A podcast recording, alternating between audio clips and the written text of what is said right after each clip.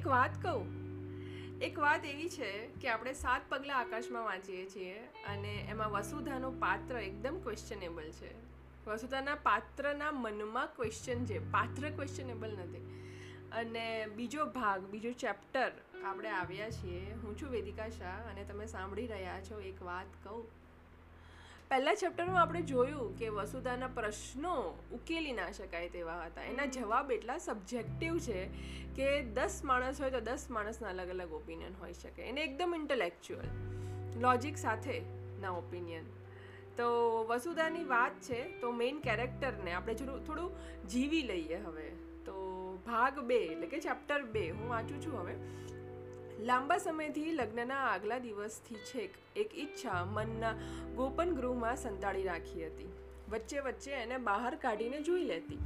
ક્યાંક એના પર રજ ન ચડી ગઈ હોય, ક્યાંક એનું સ્વરૂપ સમૂળગું બદલાઈ ન ગયું હોય અને દરેક વખતે ઈચ્છાને એવી ને એવી જ્વલંત જોઈને પ્રસન્ન થતી. પણ પાછી એને ગુપ્તતાની ડબ્બીમાં બંધ કરીને મૂકી દેતી. હજી વાર છે, સમય આવ્યો નથી. પણ તે દિવસે એક જોરદાર ઝપાટો આવ્યો અને બંધ બારી બારણા એક વારે ખુલ્લી ગયા. વસુધાને થયું આ જ સંકેત છે. હવે મોડું કરવાની જરૂર નથી. તે દિવસે બપોરે વ્યોમેશે પોતાની કંપનીના એક જુવાન અધિકારીના લગ્નના માનમાં પચીસ ત્રીસ જણને આમંત્ર્યા હતા. સંગીતનો કાર્યક્રમ પૂરો થયા પછી ખાણીપીણીનો કાર્યક્રમ શરૂ થયો. વાતો, વાનગીઓની ગરમ ગંધ, ઉલ્લાસ ઘોંઘાટની વચ્ચે બારણા પર ઘંટડી વાગી તે માત્ર વ્યોમેશે સાંભળી. હવે હું થોડું ઇન્ટરપ્ટ કરી દઉં, વ્યોમેશ એટલે વસુધાનો હસબન્ડ અને વસુધા કેમ ફૂલઘરમાં આવી, કેમ બધું છોડીને ત્યાં શાંતિથી બધાને સવાલ કરવા આવી છે? કાં તો એના મગજમાં કેમ આટલા બધા સવાલ છે ને કેમ અત્યારે વ્યોમેશથી દૂર છે?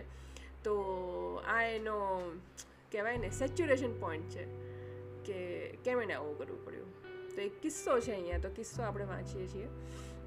હળવેથી બારણું ખોલી તે બહાર ગયો ને બે મિનિટમાં પાછો આવી ગયો. મહેમાનનું કોઈનું ધ્યાન ન ગયું. માત્ર વસુધાએ કોણ હતું? ના ભાવથી એના તરફ દ્રષ્ટિ માંડી. પણ વ્યોમેશ તો હસીને મિત્રોને ખાવાનો આગ્રહ કરવામાં રોકાઈ ગયો. પાર્ટી પૂરી થઈને બધા ગયા, પછી વ્યોમેશ વસુધા પાસે આવ્યો. વસુધા, ફૈબા ગુજરી ગયા. ફૈબા, ક્યારે? વસુધા ચોંકી ગઈ. તમને કોણે કહ્યું? આજે તાર આવ્યો. પાર્ટી ચાલતી હતી ત્યારે. હવે કોઈને ખબર ના હોય કે તાર આવવો એટલે શું? જો કે મેં પણ કોઈ દિવસ તાર આવેલો જોયો નથી, પણ એની વિશે વધુ વાત કરવા છત કરવા કરતાં હું કહીશ કે તમે તમારા મમ્મી પપ્પાને દાદા દાદીને પૂછી જુઓ. થોડું થોડું કન્વર્ઝેશન કરો અને થોડાક જૂના દિવસો યાદ કરજો. આજે પૂછજો, કદાચ ખબર ના હોય તો કે તાર એટલે શું? આગળ વાંચું છું. વસુધાને જરા આઘાત લાગ્યો. ફૈબા ગુજરી ગયા અને જવાનો તાર આવ્યો અને તમે પાર્ટી ચાલુ રાખી? તો શું કરું? જે સ્ત્રીએ તમારા બાની જગ્યા લીધી, તમને પોતાના પુત્ર ગણી પેટે પાટા બાંધી મોટા કર્યા, તેનું અવસાન થયું. ત્યારે તમે એમ કહો છો કે શું કરું? વસુધાના અવાજમાં સહેજ તીખાશ આવી. એમાં શું કશું કરવાનું હોય છે? વાહ એમ કેમ બોલે છે? નાનપણમાં મારી બા ગુજરી ગયા પછી ફૈબાએ મારી સંભાળ ન લીધી હોત, તો મારી જિંદગી સાવ વિખરાઈ ગઈ હોત. એની મને શું ખબર નથી? પણ ઘરમાં મહેમાનો હોય, ખાવા પીવાને હાસ્ય હિલ્લોળનો કાર્યક્રમ ચાલતો હોય, એવા વખતે મારે હસીને બધામાં હળીમળી ગયા વિના છૂટકો હતો? ત્યારે વાત જાહેર કરું તો રંગમાં ભંગ ન પડે? વસુધાએ ડોકું હલાવ્યું. કોને ખબર? હું એમ ન કરું. હું કોઈ દિવસ એમ ન કરું. હવે વ્યોમેશના લાઈ જિંદગીમાં, એની લાઈફમાં, એના ફૈબા મહત્ત્વનું પાત્ર હતા એવું વસુધા એને કહે છે. કે તમે માત્ર એક સેકન્ડ માટે પણ આમ શોક ના મનાવી શકો એમ. તો પછી મારે શું પાર્ટી વિખેરી નાખવી જોઈતી હતી? વ્યોમેશનો અવાજ જરાક ઊંચો થઈ ગયો. આવેલા મહેમાનોને પાછા મોકલી દેવા જોઈતા હતા. મને કહીશ જરા, મારે શું કરવું જોઈતું હતું? કોઈએ શું કરવું જોઈએ એ હું કહી શકું નહીં. વસુધાએ પણ તીવ્રતાથી કહ્યું, પણ હું શું કરી શકું તે હું કહી શકું? મને દુઃખ થયું હોય તો હું એક રીતે વર્તો. દુઃખ ન થયું હોય તો જુદી રીતે. એમાં સચ્ચાઈ છે. માણસ પોતાને ખરેખર જે લાગતું હોય તે પ્રમાણે જીવે, એમાં સચ્ચાઈ છે. વસુધાની વાત પણ એકદમ સાચી છે અને વ્યોમેશની વાત પણ કંઈ ખોટી તો નથી, પ્રેક્ટિકલી. વ્યોમેશ સહેજ ચોંકીને વસુધા સામે જોઈ રહ્યો. વસુધા પણ પોતાને વિશે આશ્ચર્ય અનુભવી. આ વાતો પોતાના કયા તળમાંથી ઉપર આવી? વ્યોમેશ આજે, વ્યોમેશ સાથે આજ સુધી ક્યારેય તે આ રીતે નથી બોલી. તેને હંમેશા એમ જ લાગતું આવેલું કે પોતે વ્યોમેશથી જાણે દબાયેલી છે. એના અભિપ્રાયથી જુદો અભિપ્રાય ઉચ્ચારતા આજ સુધી હંમેશા તેને કંઈક ભય લાગ્યો હતો. આજે તેની અંદર આ કયા પંખીએ પાંખો ફફડાવી? તો શું તારું એમ કહેવું છે કે ફૈબા ગુજરી જવાનું મને દુઃખ નહોતું થયું? અથવા મેં ત્યારે સમાચાર ન આપ્યા તેથી હું ખોટો બની ગયો? એ કે મારી લાગણીનો સવાલ નહોતો. પાર્ટી સફળ થાય એ મારી જવાબદારી હતી. તું શું એમ કહેવા માંગે છે કે બીજાનો અથવા સંજોગોનો ખ્યાલ ન કરવો જોઈએ? અને પોતાના હૃદયમાં જે તરંગ આવેગ ઉઠે એ પ્રમાણે વર્તી નાખવાનું? મૃત્યુનો થતો શોક એને હૃદયનો તરંગ ન કહેવાય. વસુધાના મનમાં આવ્યું. આ વાત એના મનમાં આવી. પણ તેણે એ કહ્યું નહીં. શાંત અવાજે બોલી, આ કાંઈ દલીલનો દલીલનો વિષય નથી.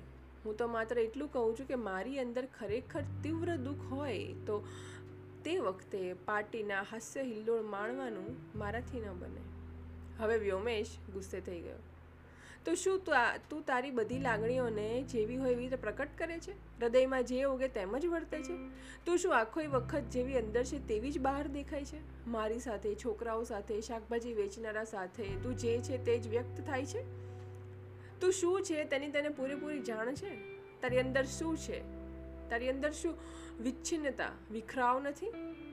ધડાધડ કરતા શબ્દો ફંગોળાયા. વસુધા સાંભળી રહી. બોલી નહીં. તે ફક્ત તર્કનો આશ્રય લેવા નહોતી માંગતી. તમારી દલીલો ગુસ્સામાંથી આવેલી છે, સમજમાંથી નહીં. હૃદયની સચ્ચાઈ એક જુદી બાબત છે, તેણે મનોમન કહ્યું. અમુક કન્વર્ઝેશન તો વસુધા મનમાં જ કરે છે આમાં. વ્યોમેશ ગુસ્સામાં જ બીજા રૂમમાં ચાલ્યો ગયો. વસુધા ઘણી વાર સુધી બેઠી હતી તેમજ બેસી રહી. પછી સાંજ થતાં ઉઠીને અગાસીમાં ગઈ. તેના મનમાં એક જ વાત ઘુમરાતી હતી. આ ફૈબાના મૃત્યુનો તાર હતો. કોઈક દિવસે પોતાના મૃત્યુનો તાર પણ હોઈ શકે. એ દિવસે પણ કદાચ વ્યોમેશ પાર્ટીમાં હશે, ત્યારે પણ તાર વાંચીને તેની ગડી વાળીને ખિસ્સામાં મૂકશે અને ફરી મિત્રના પ્યાલા સાથે પ્યાલો ટકરાવી પીવા લાગશે. આનંદોત્સવમાં જરા સરખીએ તિરાડ પડવા દીધા વિના. પોતે ક્યાંય દૂર વ્યોમેશની નિકટતાની ઝંખના કરતી અંતિમ શ્વાસ લે છે અને એ જાણ્યા પછી વ્યોમેશ કહેશે તો એમાં હું શું કરું? પોતાના જીવનના સર્વોત્તમ વર્ષો આપી દીધા. તે આ સંબંધનું અંતે શું આ જ મૂલ્ય રહેવાનું હતું? હવે વસુધાને બીક લાગી ગઈ છે કે જેવું એણે મા સમાન ફૈબા સાથે કર્યું ને, તો હું તો ક્યાંય દૂર છું યાર. કદાચ વ્યોમેશને ખબર પડશે કે મારા છેલ્લા શ્વાસ છે, તો એ- મને જોવા આવવા માટે પહોંચવાની પણ મહેનત નહીં કરે. હું ક્યાંય સડતી હોઈશ, ક્યાંય હું છેલ્લો શ્વાસ લઈને જતી રહીશ, પણ વ્યોમેશ મને જોવા નહીં આવે. જો એ ક્યાંક બિઝી હશે તો. વસુધાને હવે આ વાત અડી ગઈ છે. છતાં વ્યોમેશની એક વાત પણ સાચી હતી. પોતે તો હૃદયની લાગણી પ્રમાણે ક્યારેય વર્તી નહોતી.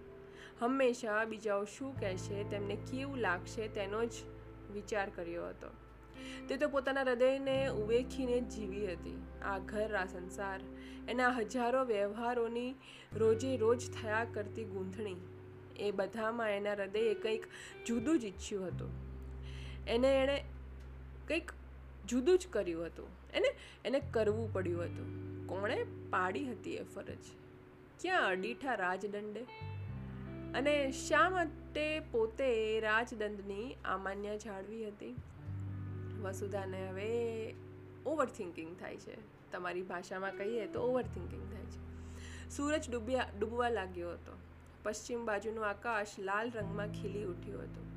જોત જોતામાં સંધ્યાએ આખા વાતાવરણને પોતાની મધુરતામાં લપેટી લીધું હતું. વસુધા આંખ માંડીને જોઈ રહી. એને આવી હજારો સાંજ યાદ આવી. જ્યારે બીજું કશું જ કરવાની ઈચ્છા ન હોય, માત્ર અગાસીમાં બેસી આકાશ જોયા કરવાનું મન થાય. એકાંતમાં વિચાર વગરના થઈને બેસી રહેવાનું હોય મન. પણ એવી તક તને ભાગ્યે જ મળતી. એ સમયે વ્યોમેશનો કામ પરથી ઘરે આવવાનો સમય હતો. અને એ આવે ત્યારે વસુધા સ્વાગત માટે હાજર હોવી જોઈએ. ચાનો કપ ધરવા માટે. ઓફિસમાં આખા દિવસમાં શું શું બન્યું અને દાવડા અને દેસાઈ કેવા લડ્યા એની વાત સાંભળવા માટે. વસુધાની ઘરમાં હાજરી હોવી એ આખો દિવસ નોકરી કરીને ઘરે આવેલા વ્યોમેશની જરૂરિયાત હતી. શરૂઆતમાં એકવારે સાંજે આ મગાસીમાં આકાશમાં ખોવાયા જેવી ઊભી હતી અને વ્યોમેશ એના વગરના ઘરમાં દાખલ થયો. ત્યારે ગુસ્સાથી એણે ઘર માથે લીધું હતું. બસ. ત્યાર પછી એ વ્યોમેશના આવવાના સમયે હંમેશા બારણામાં હાજર રહેતી. ક્યારેક બહાર ગઈ હોય ને પાછા આવતા મોડું થઈ જાય તો તે ફફડતી કે ક્યાંક વ્યોમેશ ઘરે ન આવી ગયો હોય. તો હવે તમે સમજી શકો છો કે વસુધાનું જીવન લગ્ન પછી કેવું હતું. વ્યોમેશ વ્યોમેશ માટે એકદમ એકદમ ગાઢ જરૂરિયાત હતી. એ શાંતિથી, અગાસીમાં બેસી પણ નહોતી શકતી. એ પછી તો ઘણા વર્ષો વીતી ગયા હતા, પણ વસુધા હંમેશા વ્યોમેશથી ભય પામતી જ રહી હતી. આજે એનામાં વ્યોમેશથી વિરુદ્ધ વાત કહેવાની અને એ વાતમાં દ્રઢપણે ટકી રહેવાની હિંમત ક્યાંથી આવી? તો શું આજે સમય આવી ગયો હતો? ઈચ્છાનો એક પંખી અમાન્યઓના બંદીગૃહમાં વર્ષોથી ચૂપ બેઠું હતું. તે શું આજે સળિયા તોડીને બહાર ઉડી આવ્યું હતું? મૃત્યુ એ એક પડદો પાડ્યો હતો, એટલે કે ફૈબાનું મૃત્યુ. એક ઝાટકો આપી દીધો હતો વસુધાને કે અત્યાર સુધી તે જે કોમ્પ્રોમાઇઝ કર્યા છે, વ્યોમેશ માટે તે જે વ્યોમેશને તે જે અટેન્શન આપ્યું છે, એકદમ પ્રોપર અટેન્શન પણ એનું કોઈ મૂલ્ય નથી રહેવાનું. જ્યારે જીવનનો અંત આવશે ને ત્યારે ત્યારે ફૈબા જેવી જ કથની થવાની છે. એટલે એને તરત જ એના એક એક પડદો ઉચકી લીધો હતો મૃત, ફૈબાના મૃત્યુએ. મનુષ્ય મનુષ્ય વચ્ચેના સંબંધનો પડદો. પોતાના અને વ્યોમેશના સંબંધ વચ્ચેનો પડદો. વસુધા માટે અગાસીમાંની સાંજ કેવળ પવનમાં ફરફરતી સુખદ ક્ષણો જ નથી. સાંજ સાથે તેનું એક વિશેષ અનુસંધાન છે. તેની પાછળ એક મોટી વાત પડેલી છે. કઈ વાત પડેલી છે? એ હવે આપણને કહેશે.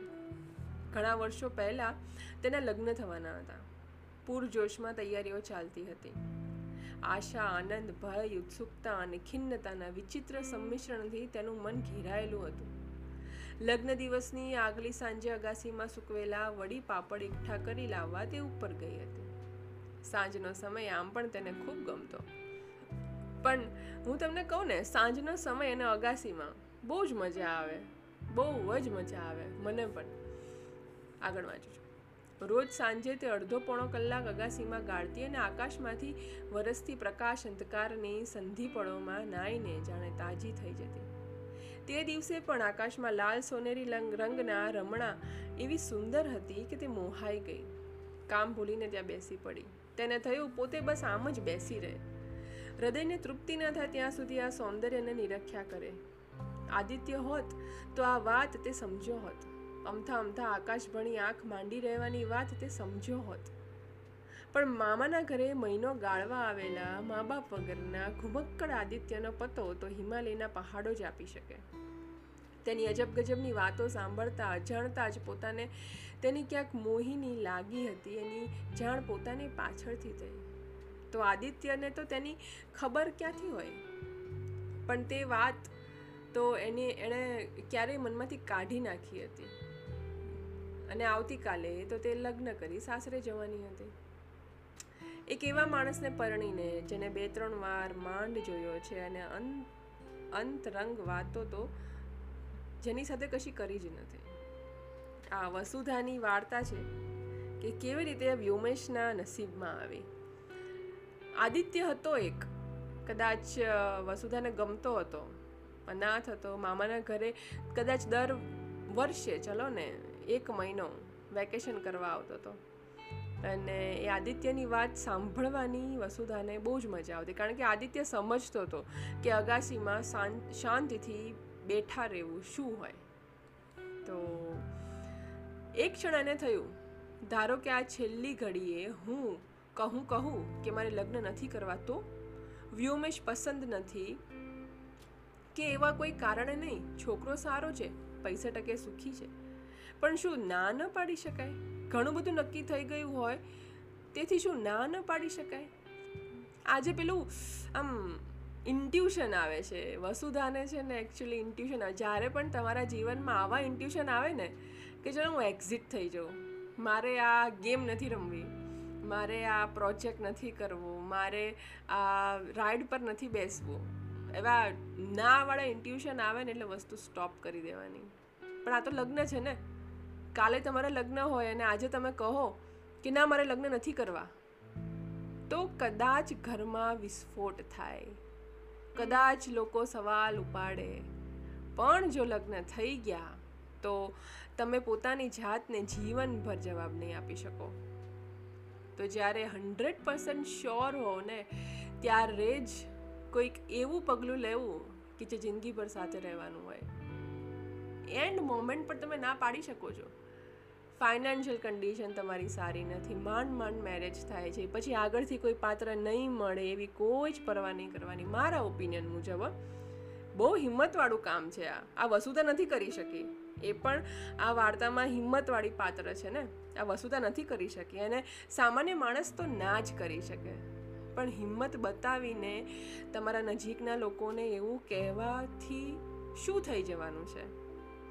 કદાચ તમને કન્વિન્સ કરશે. કે ના તું કરી લે લગ્ન, જે થશે એ જોયું જશે પણ જો મનમાંથી સતત ના આવતી હોય ને, તો એ કન્ડિશનમાં લગ્ન ના કરવા જોઈએ. આ વસુધાની જે સિચ્યુએશન છે ને, એ સિચ્યુએશનને આપણે એમ્પથાઇઝ કરીને વિચારી શકીએ છીએ. તો હું એ જ વસ્તુનો હું જવાબ આપું છું. કેમ કે અહીંયા ક્વેશ્ચન માર્ક છે. અહીંયા ત્રણ સવાલ પૂછ્યા છે. એ ત્રણે ત્રણ સવાલના જવાબ મારા મતે તો આ હોવા જોઈએ. કરી શકીએ કે ના કરી શકીએ, એ બહુ દૂરની વાત છે. આગળ વાંચું છું. સાધારણ સ્થિતિના માતા પિતાની પાંચ દીકરીઓમાંની પોતે ત્રીજી દીકરી. દીકરીના મા બાપ હંમેશા ચિંતામાં રહે. છોકરો શોધતા ખૂબ મહેનત પડે. આ ગોઠવાયું તો મા બાપને માંડ હાશ થયું હતું. હજી બે દીકરીઓ તો બાકી હતી. અને હવે ના પાડે તો મા બાપ શું કહે? સામો પક્ષ શું કહે? કુટુંબો, કુટુંબીઓ, પાડોશીઓ, લોકો શું કહે? ઓગણીસો ચોર્યાસીની વાત છે આ મિત્રો.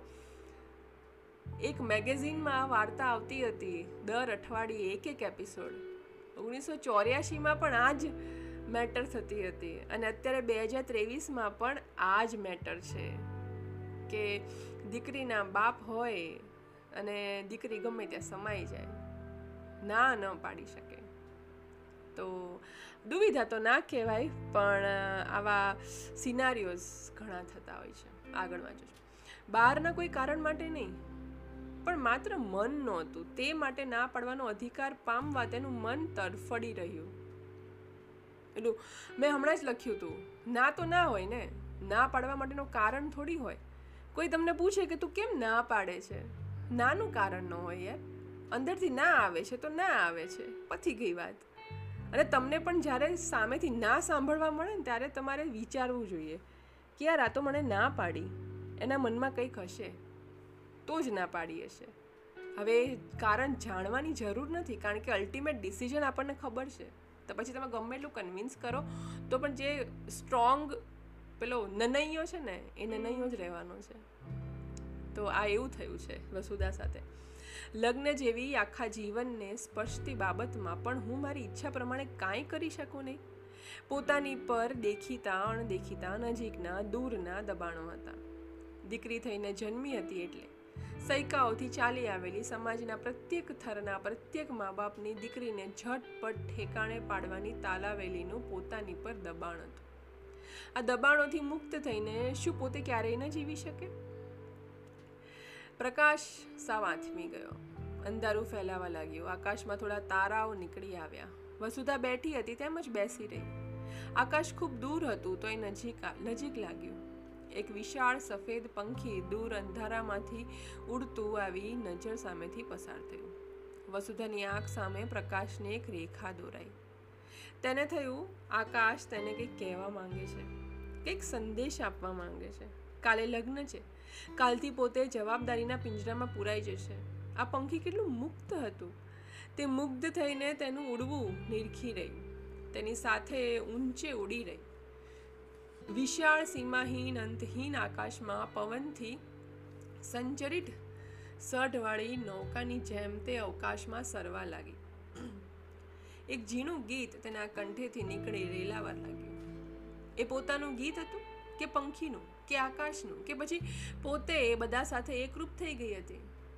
આકાશના ઉદારપણે, મૃદુપણે પથરાયેલા બાહુમાં પંખી શ્રદ્ધાથી, સ્વેચ્છાથી ઉડતું જતું હતું. અને એક લય હતો. તેમાં એક સંગીત હતું. તેને થયું જીવન આવું હોવું જોઈએ. આકાશમાં પંખીની ઉડાણ જેવું, હળવું બહારના દબાણો વગરનું, છતાં સમગ્રના તાલમાં તાલ મિલાવતું ગીત ગાતું, ઊંચાઈઓ ભણી સફર કરતું. ઘણો સમય વીતી ગયો ને? નીચે શરણાઈના મંગલસુર વાગવા માંડ્યા. લગ્નવાળું ઘર છે તો બટ ઓબ્વિયસ છે. આવું બધા એટમોસ્ફિયર હોવાનું. ઢોલીડાએ ઢોલક પર થાપ દીધી. ગરબા ગાવા આંગણામાં એકઠી થયેલી બેનપણીઓની નીચેથી બૂમો આવી. વસુધા વસુધા તું ક્યાં છે? અમે તારી રાહ જોઈએ છીએ. વસુધાએ આકાશ પરથી આંખ ઉચકી લીધી. બેનપણીઓનું ટોળું હુડુડું કરતું ઉપર આવ્યું. વસુધા જવાબ આપ્યા વિના તેની સામે જોઈ રહી. હાય હાય, વસુધા, તને કંઈક થયું લાગે છે? છોકરીઓ ગભરાઈ ગઈ. એક જણ પાસે આવીને બીતા બીતા તેના ખભા હલાવ્યા. વસુધા સચેત થઈ ગઈ. શું છે? તેને અસ્વસ્થ સ્વરે પૂછ્યું, શું છે શું છે, શું? જવાબ કેમ નથી આપતી? ઊંઘ આવી ગયેલી કે શું? એકે પૂછ્યું, બહુ ઉજાગરા કર્યા છે.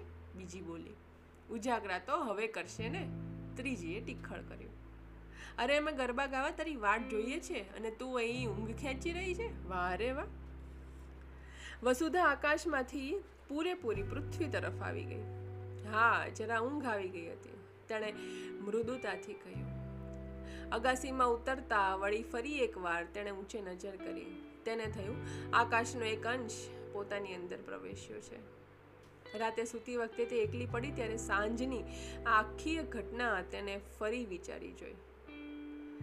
તેને લાગ્યું કે પંખીના ઊંડાણ દ્વારા આકાશે તેને કંઈક સંદેશ મોકલ્યો હતો. તે દિવસે પહેલીવાર તેની તરુણ ભૂમિમાં એક બીજ વવાયું. કોઈક દિવસ હું આકાશમાં ઉડતા પંખી જેવું જીવન જીવીશ. પોતાની જાતને વચન આપતી હોય તેમ તેણે મનોમન કહ્યું આજે ભલે હું લગ્ન કરું, સંસાર વસાવું, પણ દૂર સુદૂરના કોઈ દિવસે હું મારી ઈચ્છા પ્રમાણે મારા લયમાં જીવીશ. હા પાડવી હશે તો હા પાડીશ, ના પાડવી હશે તો ના પાડીશ. કોઈ દબાણ હેઠળ હું નહીં જીવું. હું મારું પોતાનું એક ગીત રચીશ અને હું પોતે જ તે ગાઈશ. સ્ત્રી હોય કે પુરુષ હોય દરેક માણસને આ એક વાક્ય બહુ ગમ્યું હશે ને? કે એક દિવસ હું મારી ઈચ્છા પ્રમાણે મારા લયમાં જીવીશ. હા પાડવી હશે તો હા પાડીશ, ના પાડવી હશે તો ના પાડીશ. પણ સાચી રીતે જોવા જઈએ ને તો આવું કોઈ કરી શકતું નથી. ખાલી વસુધા નહીં. આની જગ્યાએ કોઈ મેલ કેરેક્ટર હોત તો પણ એ આવું ના કરી શકત. કેમ કે બધાને એકબીજાનું દબાણ છે. બધા એકબીજાની સાથે, એકબીજાની ઉપર, નીચે દબાયેલા છે. હે ને? આજે અગાસીમાં તે નિરાતે બેઠી ત્યારે સ્મૃતિના બંધ ગર્ભગૃહમાં જતનથી ગોપવી રાખેલી એ ઘટના તે ફરીવાર તીવ્રતાથી જીવી.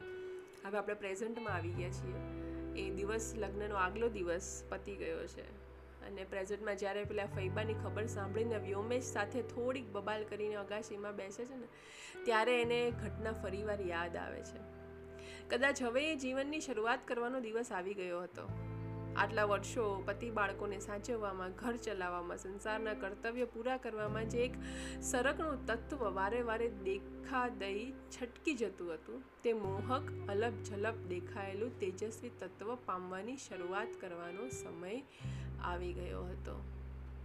આવતીકાલે, તેણે ધીમેથી પોતાની જાતને કહ્યું, આ હતો ભાગ બે. વસુધાની આંખ ઉઘડી છે અને પછી એ જ્યાં ઓલા ગ્રુપમાં જોડાય છે, જેમાં ઈશા છે, ઈશા આપણને એની બધી વાત કરે છે એ ગ્રુપમાં. તો સવાલો હજી થાય છે ને આપણને કે હવે શું થશે? વસુધા કેમ આવી છે? એવું તો શું થયું? વસુધાના જીવનમાં નોર્મલ હાઉસવાઈફ તો છે યાર. શું વાંધો છે? પૈસા ટકે સુખી છે છોકરો. પણ જ્યારે સાચું ચિત્ર બહાર આવશે ને, ત્યારે તમને ખબર પડશે. અમુક વાર કેવું હોય ખબર છે કે પ્રોબ્લેમ કાંઈ હોય નહીં. અદેખો પ્રોબ્લેમ હોય. પણ એ પ્રોબ્લેમ એટલો મોટો હોય ને કે એની સાથે માણસ આખી જિંદગી એના ભાર નીચે દબાતો દબાતો દબાતો જીવતો હોય. તો એવો જ પ્રોબ્લેમ છે આ વસુધાને જોઈએ આગળ શું થાય છે ભાગ ત્રણમાં. ત્યાં સુધી બાય બાય